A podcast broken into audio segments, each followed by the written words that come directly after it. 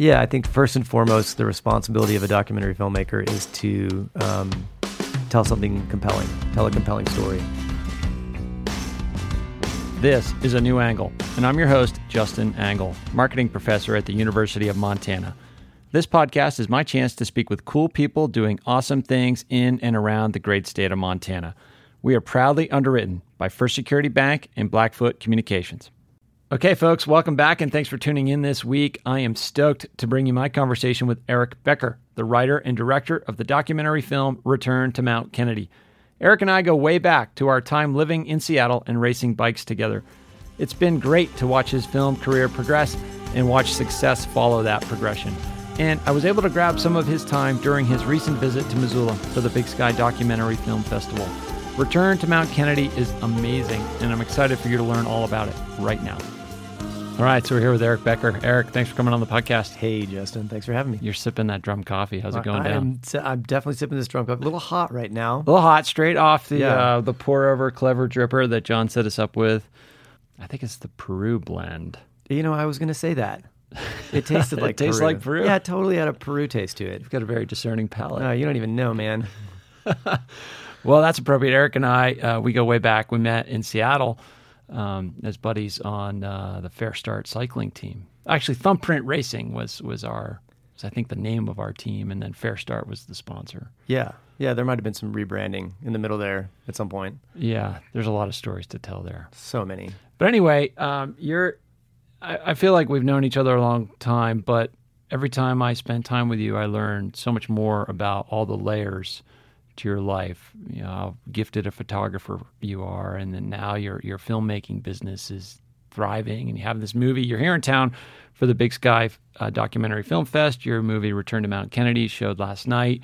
It's phenomenal. I want to talk all about that, but. Um, let's just set up the the the listener with a little bit of background of like, how on earth do you become a filmmaker? Like that seems like one of those jobs that people might want to do it, but have no idea how to get there. Yeah, and I think that was the case with me. I had no idea how to do it when I was um, when I was young, and then um, took a totally different path. I think to to figuring out how to make it work um, in a way that I could create good work and that I could survive and actually pay my rent and eat. Um, I started out uh, really thinking I was going to be a doctor.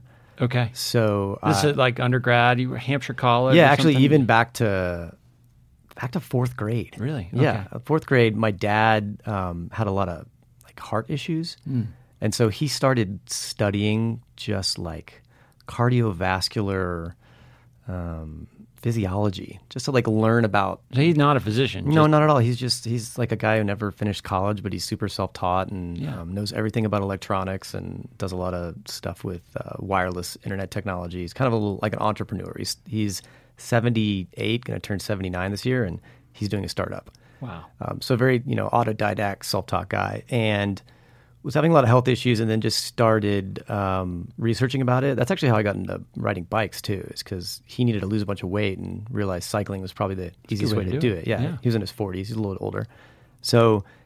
Uh, I would learn a lot about physiology with him, about how the body worked. I was really interested in it. I think he pushed me in that direction. He liked the idea of having a, a physician. Uh-huh. I think uh, as a child, as a you know whatever, as I grew older, um, he came from a very poor, poor family. So I think like you get with a lot of people that come from poor backgrounds, like they want their children to have professional jobs. That, Sure. Yeah. So um, yeah, I just I, I thought from a young age that I would go into medicine, and I actually went to a special uh, health focused high school. It was called Northside Health Careers High School in San Antonio, Texas. It was in the medical center in uh, in San Antonio, and we did a lot of like laboratory sciences and learned how to draw blood, and would be able to shadow doctors and work in hospitals, and it was very science focused. And so I was very much driven and pushed to be in the sciences, and there was no like thought that creativity could be a job that I could have. Sure. So Yeah, even though just I- not on the menu. Yeah, even though I always had this kind of creative drive and really loved to make stuff, um, always wanted to be a writer. It just kind of wasn't just wasn't really on the table. Mm-hmm. Um, went to college and studied public health. Quite far from Texas, right? Yes. Western Massachusetts. Yeah, Western Mass. Went to a place called Hampshire College, and that place is very, um, you know, you got to be self-directed. It's it's um, project based. There's no grades, no majors. You kind of do it yourself. Very kind of hippy dippy. Super hippy liberal arts. Yeah. Way out there. Yeah. If you want to study bong rips, you can study bong rips. That's a major. Yeah. Oh, I you mean, choose your could- own major. Yeah, No you could do it. You could do your major in bong rips, no problem. Okay. So um, I had all these friends there that were that were doing filmmaking and you know creative pursuits, and like I would go to their screenings and sit there in the audience, just like just so overwhelmed with the stuff that they were making, and Yeah. I'm sure none of it was that good, but. You know, I was 20 years old and I'm watching these films that people are making and was just thinking it was the coolest thing in the world. And at the time, I was studying public health. I was working as an EMT. I was an EMT for three years, so I was still very much in the um, kind of medical kind of you know field, like heading towards doing. Yeah, you're on that path. Yeah, absolutely. After college, I did a lot of work in uh, actually during college um, and after. I did a lot of work in Nicaragua and these kind of smaller communities in really rural areas, and was working on health system stuff with a bunch of different doctors doing kind of public health programs, and then ended up deciding that I wanted to shoot a documentary about the work that they were doing down there.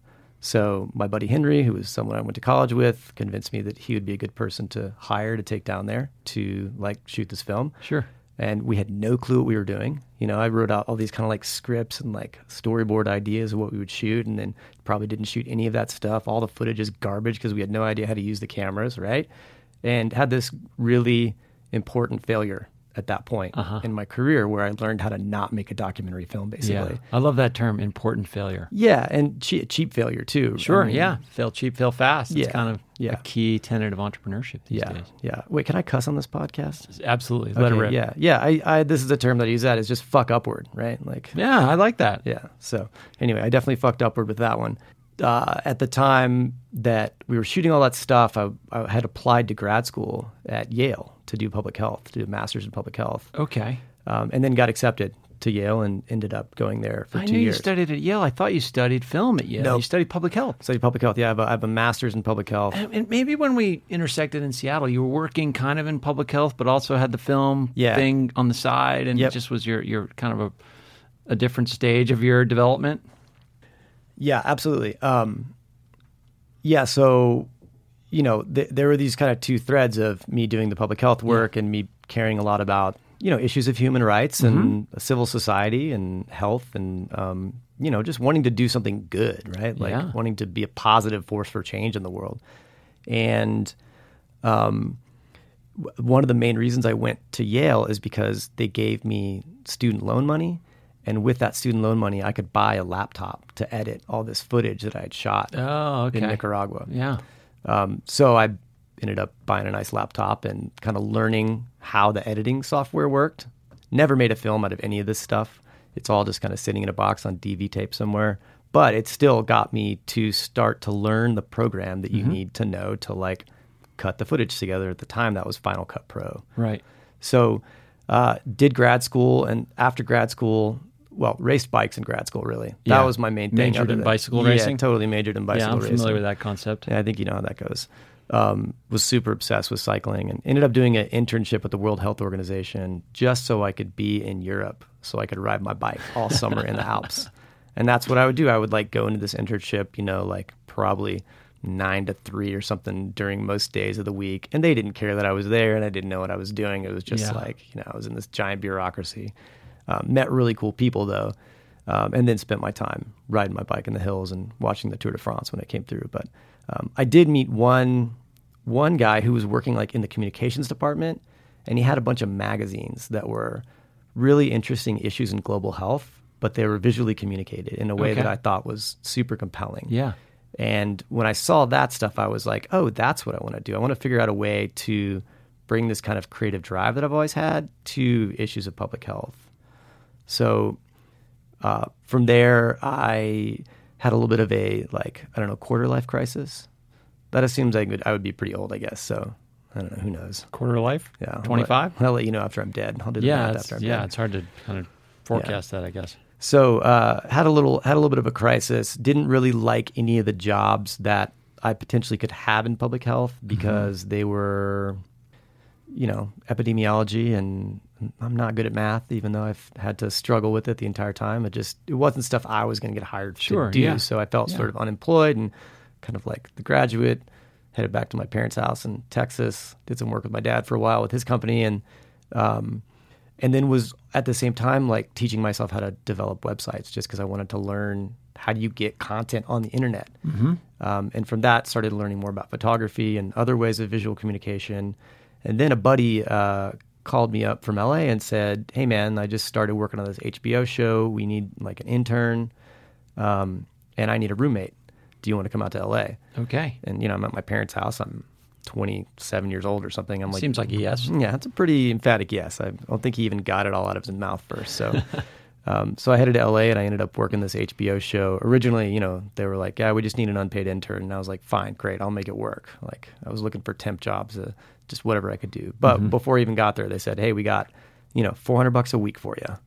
So I made it work on 400 bucks a week and ended up working this HBO show. And from that, I learned how to produce. So it was a very small team of people working on it. So how do you take something from like just an idea and move it all through the production process to where Right. you get a final thing, which um, I think is the most important skill set that you have to have as a documentary filmmaker.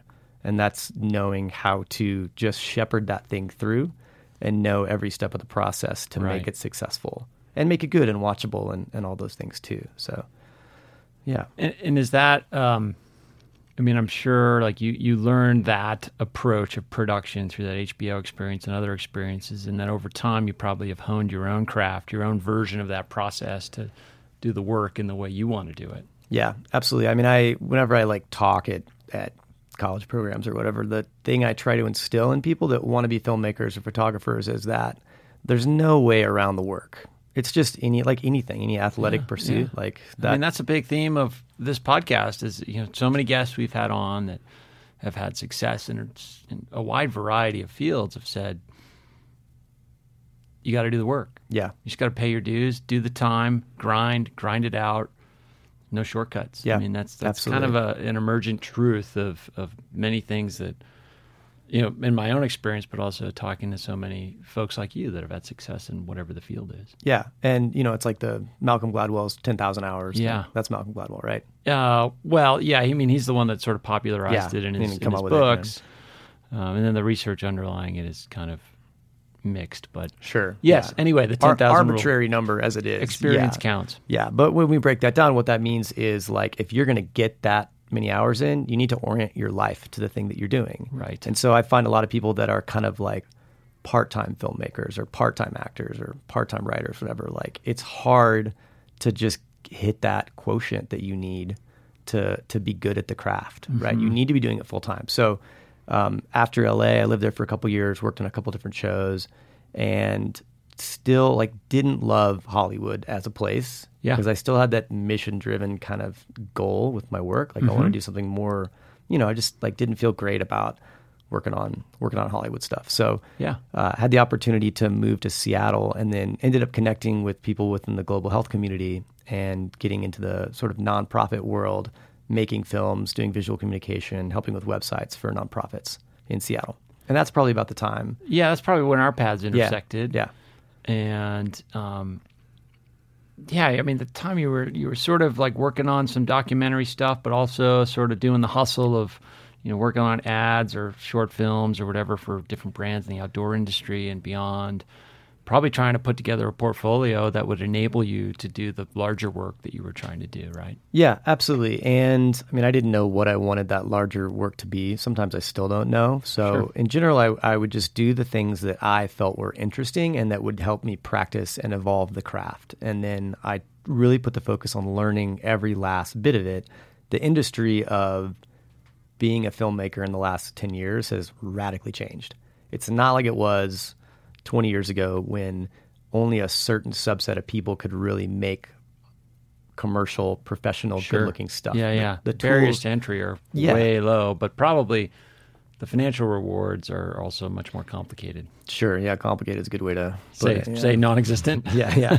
no, they're there. I mean, the the thing is, the market's really moved to the middle, where people that originally we were spending hundred thousand dollars on a video now want to spend twenty thousand dollars on that video. But people that maybe would have spent thousand dollars can realize that if they spend another four thousand dollars, they can get something way better. So Mm-hmm. it's kind of like it's gone up from the bottom and sort of down from the top in a weird way.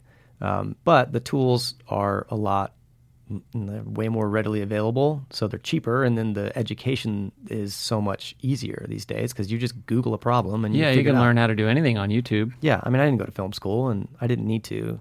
I'm sure there's things that that education would have imparted that would have been very helpful for me and would have moved me along the curve. But mm-hmm. certainly, I, you know, you don't need to do that. Yeah, so let's let's maybe fast forward a little bit to return to Mount Kennedy in the sense that um, we can talk about how that how a film kind of comes to be because first of all, it's just this. There's so much in the film. Like it's such a rich, rich story. I don't even know how. Like, what's your tagline for the film? I mean, it's because it's yeah. it's incredible. How much we can maybe story. come up with one today because I'm still. Yeah, we can workshop it. Yeah. Okay, well, let's try it. So you've got 1965.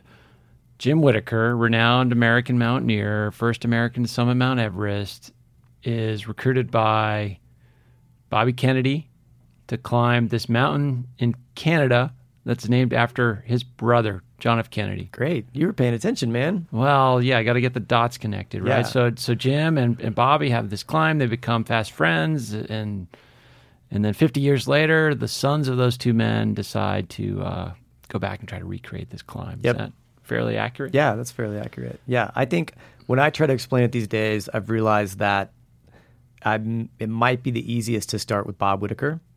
And so I say, you know, this is a film about uh, the black sheep son of a famous mountaineer who, for some reason, at the age of 48, decides to go recreate this climb that his father did with Robert Kennedy in 1965. Yeah. I mean, that's, uh, yeah, Bob Whittaker. What a yeah. character that guy is. Yep. Yep. I mean, your movie starts with this whole vignette of Seattle grunge scene, and then all of a sudden you've got, you know, Eddie Vedder on the camera talking about his experiences with Bob Whittaker. I mean, just yeah, the richness to the story. So tell us a little bit about how this how this idea kind of came into your mind. something yeah. that would be worth yeah. investigating. Yeah. So I was you know in Seattle doing client work in the early 2010s, 2011. Um, was approached by Seattle University about making a short piece about Jim Whittaker for okay. an event same sort of deal. They had a they had actually an okay budget to to make this short little sure. four minute video. And, and just about some more background on Jim, like Seattle pioneer, well, nationwide pioneer, but also the sort of one of the founders of REI and CEO for many years, and sort of a yeah Seattle institution in many ways. Total icon. I mean, the guy is the guy is as iconic as it gets. Yeah, yeah. You know, um, if mountaineering were more of a popular sport, he would be on the level of like Ali and you know. Yeah, probably like yeah, the Jim Brown sort of character yeah, of, of absolutely. mountaineering. Yeah, totally. Um, so uh, I was hired to make this this short film for an event they were having to honor the 50th anniversary of the Mount Everest expedition, 1963. Mm-hmm.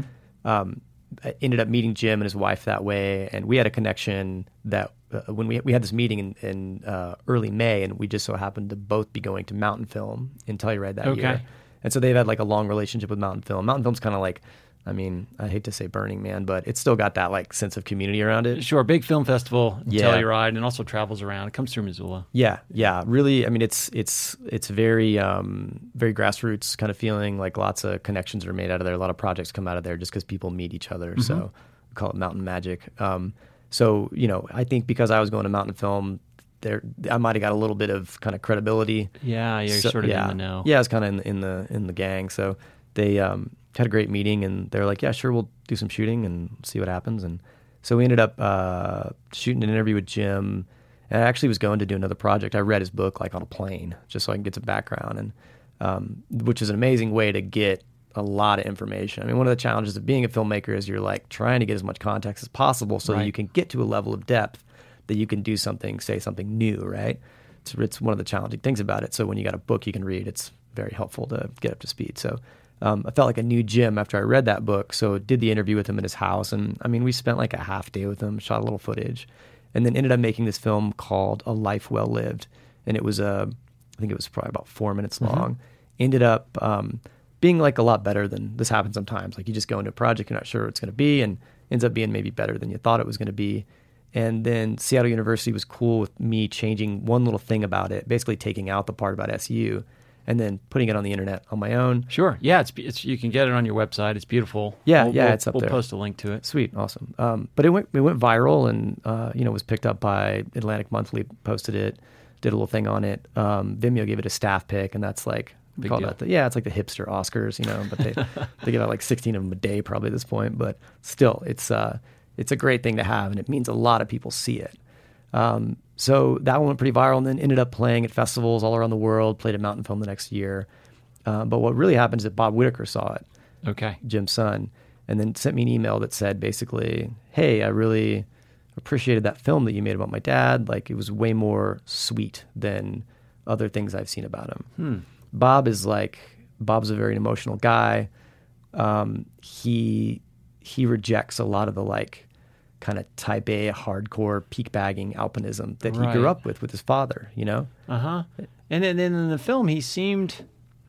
It seemed like there had been some bumps in the road in his relationship with his father. Like, like to put it lightly. yeah, like I didn't want to use the term estranged because Yeah, they're not. No, they're not estranged. yeah. But but to to hear from you that Bob saw the film and reached out to you because he was moved by the, the depiction of his father says something about the complexity of that relationship. Absolutely. Yeah. yeah, And actually, I'd never really thought of it like that. Yeah, it seemed like from day one that this whole thing got started, it was maybe with Bob's desire in the back of his head to know his father a little bit better. Right, right. I think so. Yeah. Whether that was conscious or subconscious, right? Probably subconscious. Um, so, you know, we ended up becoming buddies. He invited me out to his, we hadn't met at this point, but he invited me out to his off the grid cabin out in Ferry County. And, you know, that was like the second email I got from. Eastern Washington, Yeah, deep, east of the deep Cascades. eastern Washington. Might Yeah. as well be another state.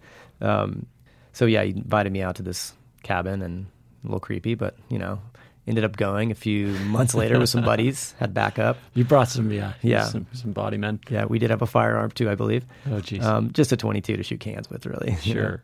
Um, so ended up going out to Ferry County, kind of getting to, kind of getting to know who Bob was a little bit better just from seeing that place. But he at, at that point was kind of ungoogleable and like all of his photos that were associated with him with were like super weird. So it's just hard to get a read on who this guy was. But you could tell he had this this background of in the music industry. Yeah, because he had sent me some emails, you know, like, hey, just a little bit of who I am. Um, currently on tour with the Yeah Yeah Yeahs. I was a road manager for REM for 10 years. Yeah, I mean, he seemed like the guy who these bands hired to just make stuff go Yeah. and also make stuff crazy. Yeah, yeah. I mean, yeah, I think I think that that absolutely back in the 90s, you know, he was completely hired to make things crazy and entertaining. Yeah. And then as you get into these higher level rock acts, you kind of like got gotta make sure they're professional. Yeah, the buses are on time. Like all that stuff. REM, those guys are pros. Like Yeah. they, they they had a pretty Yeah. solid operation. Absolutely. Yeah.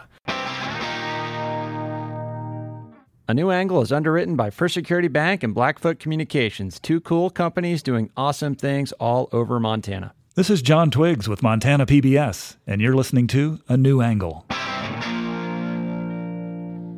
Um, so yeah, I kind of learned a bit about who Bob was, but still, you know, he's it's confusing to me because he's the f- son of this famous mountaineer. So I assume that he would be in the mountains and all of these things, and kind of quickly learned that that's that wasn't who he was. Um, they were showing a life well lived at a film festival in Seattle. I invited him out, and he came uh, and we met in person, and just kind of became buddies. You know, I immediately saw just how funny he was. He's just hilarious at all times. Yeah. Like everybody, he's just like he's just a clown. Life of the party. Yeah, he's the life of the party. And I don't mean clown in a bad way. I mean he's just he's Yeah. so hilarious. So um, we became buddies, and at some point in conversation, this whole idea of Mount Kennedy came up. You know, that was 2013, 2014. Okay, coming from Bob, like he had this idea. yeah, it wasn't for me. Oh, I mean, I knew a little bit a little bit about the Kennedy climb in talking with Jim about it and in reading the book, but I didn't really understand much of what it was and the significance of of, of all the history to it. So, Bob at one point emailed me, um, you know, at like eight o'clock at night on a Thursday. I went back and found this and said, "Hey, do you want to go climb Mount Kennedy?" Basically. And I'm sure I was three beers deep at that point, and I was like, "Yep, I'm in." that sounds good. yeah, why not? Where's that? Yeah, exactly. so that's kind of how um, how that all came together. I think that there was some conversation happening with Bob and his brother Leif uh, and I think with Jim too about the 50th anniversary. Okay, let's do 2015. So, something. yeah, I think they wanted to do something Okay. about it. Yeah. Okay.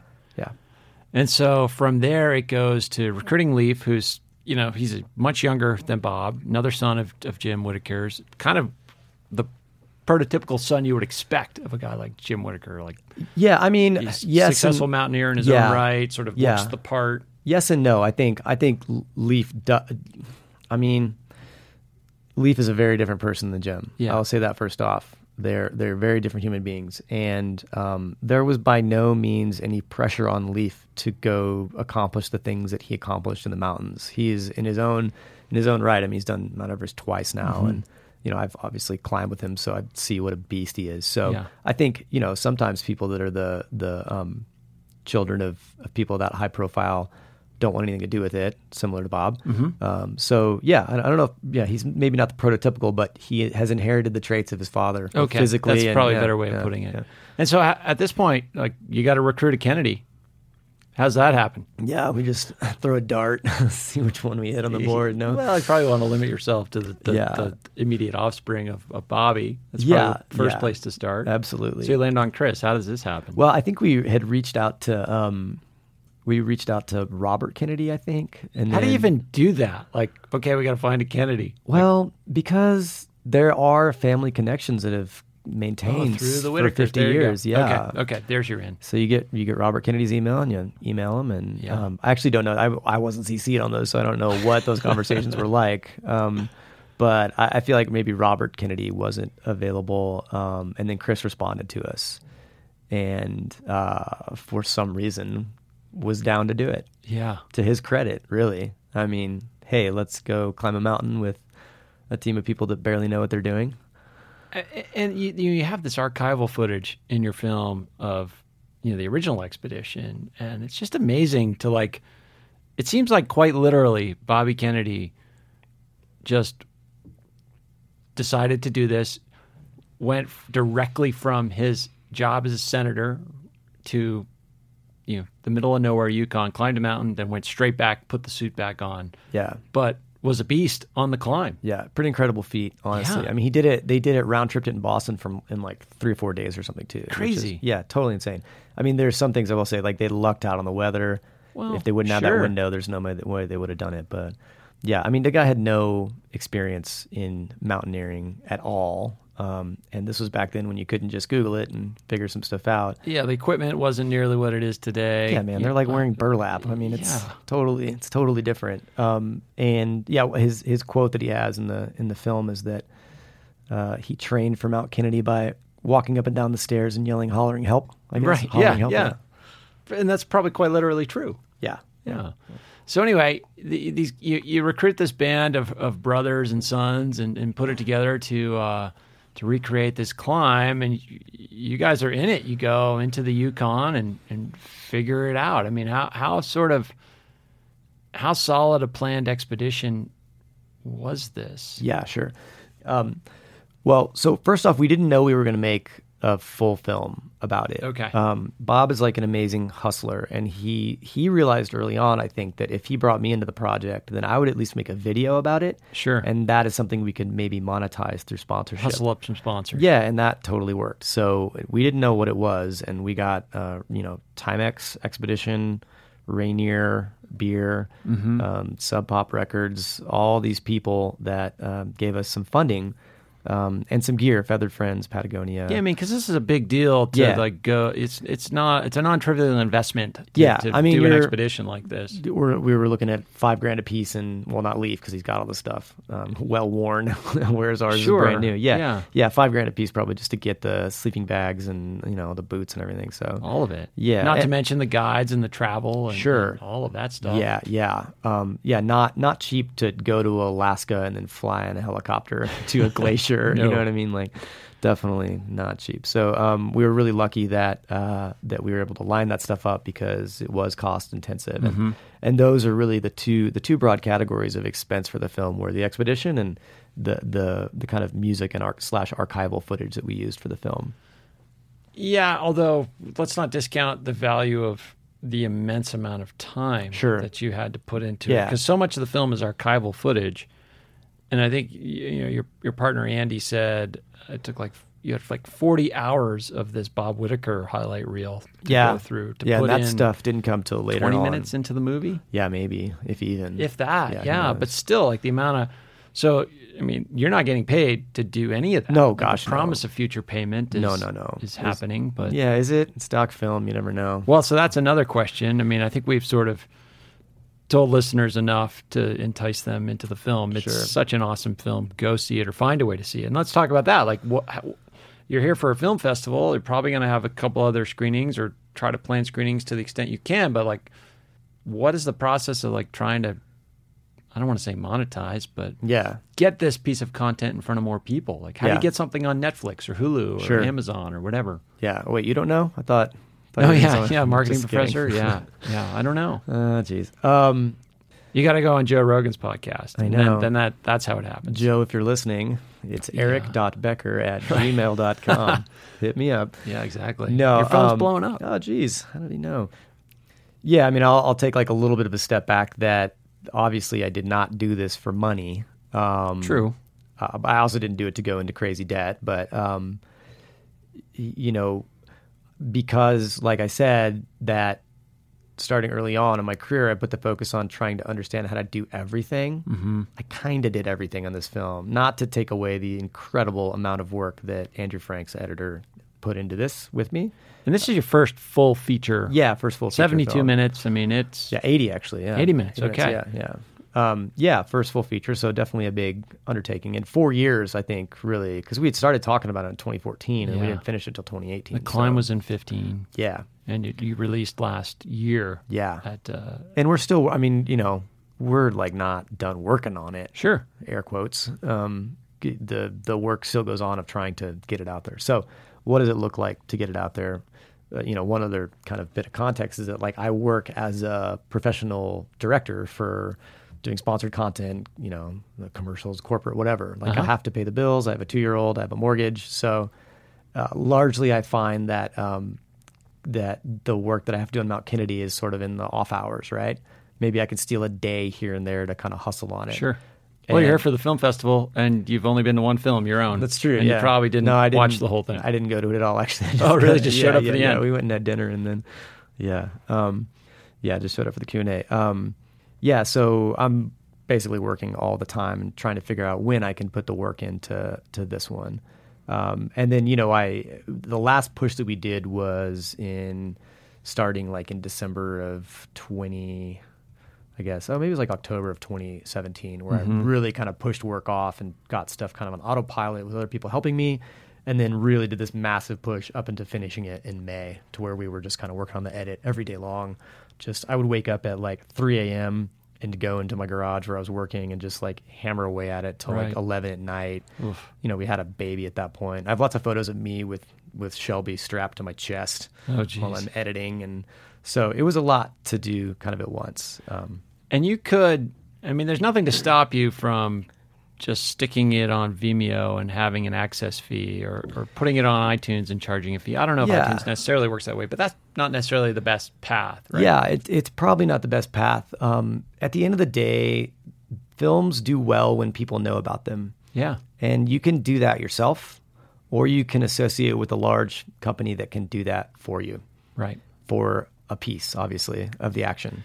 Um, and so you get, you know, it's like I've also heard if you want to self publish your book, you can do it, but it might not be as good for your second book, right? Yep. Once you go down that route, it might be hard to get out of it. So um, we know that there is a market for this film. And the response we see from audiences, like we saw last night here, is just like overwhelmingly positive. Yeah. I mean, people laugh and they cry, and there's a line of people afterwards that come up and say how amazing it was and tell us a story about Bobby Kennedy and, you know, say they want their friends to see it. Like that happens every time we show the film. I get emails every day from people saying, when is this going to be out? Like we know there's a demand for it, right? But the tricky thing for us is that back to the conversation we were just having 20 minutes ago, like, what's the log line for a complex story like this? Yeah. And I don't mean to sound like I'm shirking responsibility because at the end of the day, that's on me to figure that stuff out, Sure. you know? But um, it's a really complicated film and it's complicated just to fit it into a nice kind of through line of what it is. Yeah. I got to think deeply about what the log line is. Yeah. We're not going to workshop it on this pod. No, let's but- not do it. Yeah. But uh, Four hours long. eh, if that, yeah. I- I- that's a hugely interesting challenge. I wish I could provide some insights on No, no, I don't. I don't expect that. I'm not going to hold you that. But um, but yeah, no. So we we have a sales agent that has been talking with distributors Sure. about about uh, potential sales, and um, that's a whole other thing. I mean, that's like a you know when you have an agent, it's an art in of itself. And Oh yeah, another person taking a piece, but Yeah. also Yeah, yeah, get you in front of more people and more contacts. Sure. Um, so I mean, where we are right now financially, I put in um, you know probably twenty grand of my own money just to Mm-hmm. to make sure we could get it to the finishing line um, and cover a lot of the licensing fees for music and stuff. We owe you know we owe like a low five figures probably at this point debt wise on the film, which is Mm-hmm. not bad. I mean, some people come out of a doc and they got six figure debt on it. but, Sure. I mean, I didn't. I knew I didn't want to do that. Um, so we found that we can just set up screenings and, and monetize it that way, and Okay. then slowly pay off the people that we owe the money. And most people have been cool because they know that we're good for it. Yeah. So it's not, you know, it just means the legwork of um, of getting the film out there. You know, reaching out to theaters, signing contracts with them, doing the PR around it. But we found it to be very like very successful model. Um, time intensive in some ways if you do it at scale, but a successful model to to to generate revenue. Um, you know, we can make three thousand dollars a night on a screening if we can get enough people in the seats, Mm-hmm. and you know, it's maybe a couple of days of work to to get that to, Do happen. that, and those are also those successful screenings are also great proof of concept. Yeah. To use to sell the film as and well. not only that, you you know, with all these things, um, you know, we're in an era of of the followership being key Mm-hmm. to monetize anything you do uh, to a fault in a lot of ways. Yeah. you know, network is king. Like you need that social network to be able to convince people that it's going to be a worthwhile investment, whatever you're doing. You know, Mm-hmm. the photographers that I know that have a million followers just get more work. You know, it's just how it works these days. So um, we we slowly are building that network of people as we take the film out and you know get people to vouch for it and tell other people it's worth seeing. Let's circle back to you know a theme you spoke about earlier, and you know your, your public health led you to have an awareness of important social social issues, and you made a comment after the screening last night that really resonated with me, and, and part of it was just seeing a lot of that archival footage of, of, of Bobby Kennedy and, and his relationship with Jim Whittaker and how people responded to the Kennedy assassination, Bobby Kennedy's assassination. And you made a comment about civil discourse and how this film has maybe uh, made you think and reflect on on the tenor of politics in our current time. I don't want to get too political necessarily, but sure. like, you know, how is that? This particular story, how has that sort of struck some of those internal value chords that you were Yeah. you've been trying to get to? Yeah, absolutely. Um, I mean, this piece is an extension of all the work I've done before and Yeah. trying to be values driven. Um, but at the same time, like, I understand you got to tell a good story and you don't want it to be a bummer. Mm-hmm. So, hence the the the laughs, you know, the Yeah. like energy, the rock and roll. Sure, all the Bob Whittaker outtake sort of yeah, stuff. Yeah, I think first and foremost, the responsibility of a documentary filmmaker is to um, tell something compelling, tell Mm-hmm. a compelling story.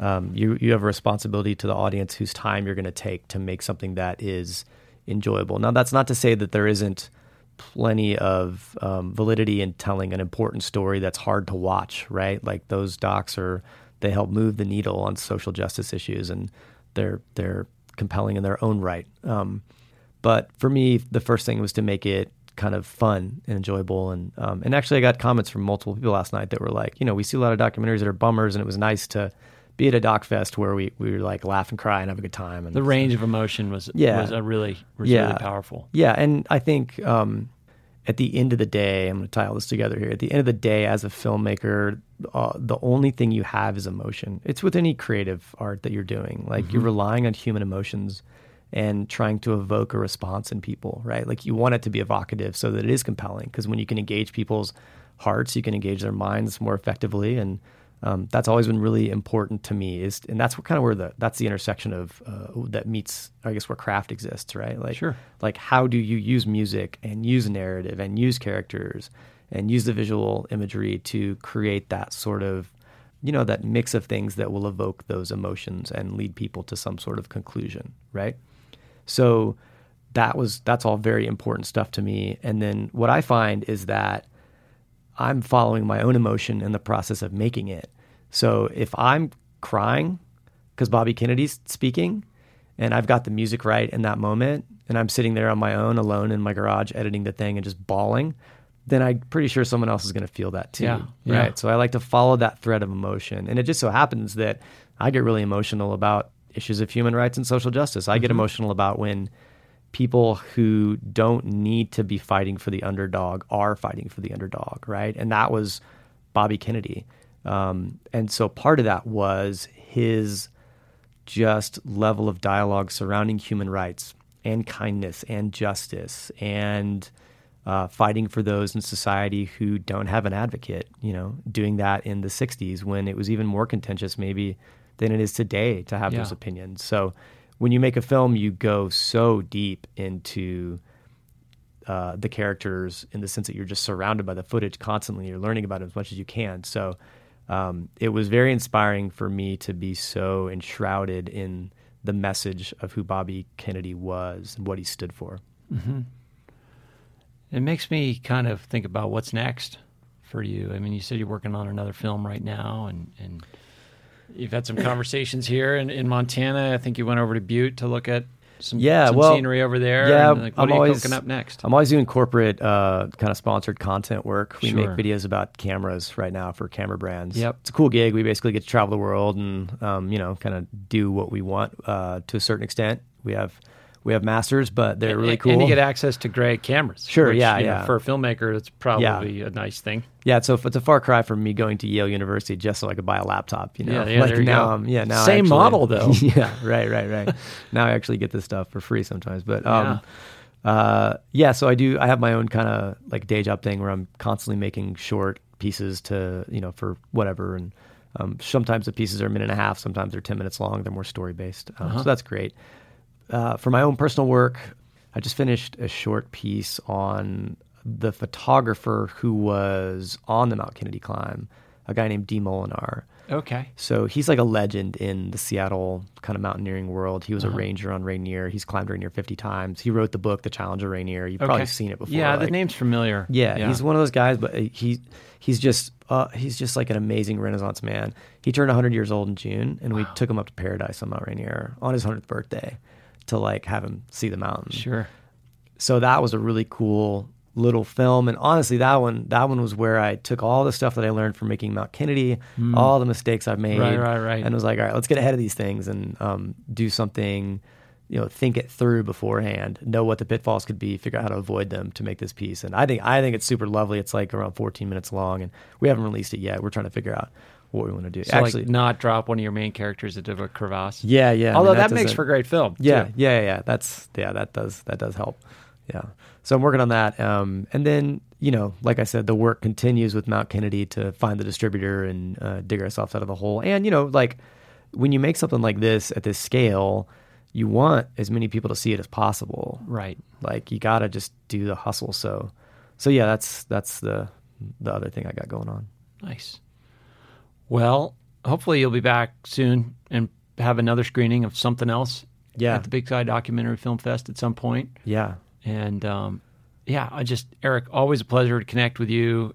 Uh, we, we I feel like we have these sort of intense connections with lots of time in between, and Yeah. I appreciate you stopping by, sharing on, your man. wisdom, and, and bringing your wonderful film to our community. Yeah, I'm stoked to be a listener to your podcast now. This is it's fun to hear you talk to these people, and it was great to hear uh, you be interviewed. I learned stuff about you that I had no idea about. I didn't know you were at Yale. Yeah, yeah, for a little bit. What, yeah. what year was that? Uh, I was there like 2002 and three. Okay, so that was before my time. Yeah, Yeah. yeah, because I'm really old. Well, you're maybe a little bit older than me. Uh, yeah, You know, next I- podcast, I we'll talk about it. There we go. All right. All right, Eric. Thanks a lot. Thanks, man.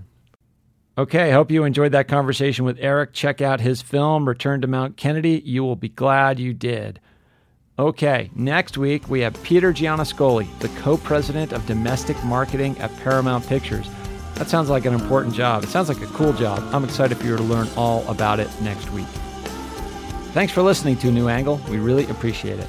And we're coming to you from Studio 49, part of the Michelle and Lauren Hansen Media Lab at the University of Montana College of Business. Remember that this podcast was supported by CED, Consolidated Electrical Distributors. These guys pretty much sell anything electrical you'd ever need, but they also hire a ton of our students. If you want to learn more about jobs at CED, visit cedcareers.com. Before we go, I want to thank some important peeps executive producer Stefan Borsum, producer Aidan Morton, and interns Aspen Runkle, Max Gibson, and Ellie Hanasek. Huge thanks to VTO, Jeff Ament, and John Wicks for the tunes, and finally, props to Jeff Meese, our master of all things sound. Finally, if you have any questions, suggestions, comments, insults, whatever, please email me at a new angle at umontana.edu. Help us spread the word and be sure to use the hashtag a new angle when you do. Thanks a lot. See you next time.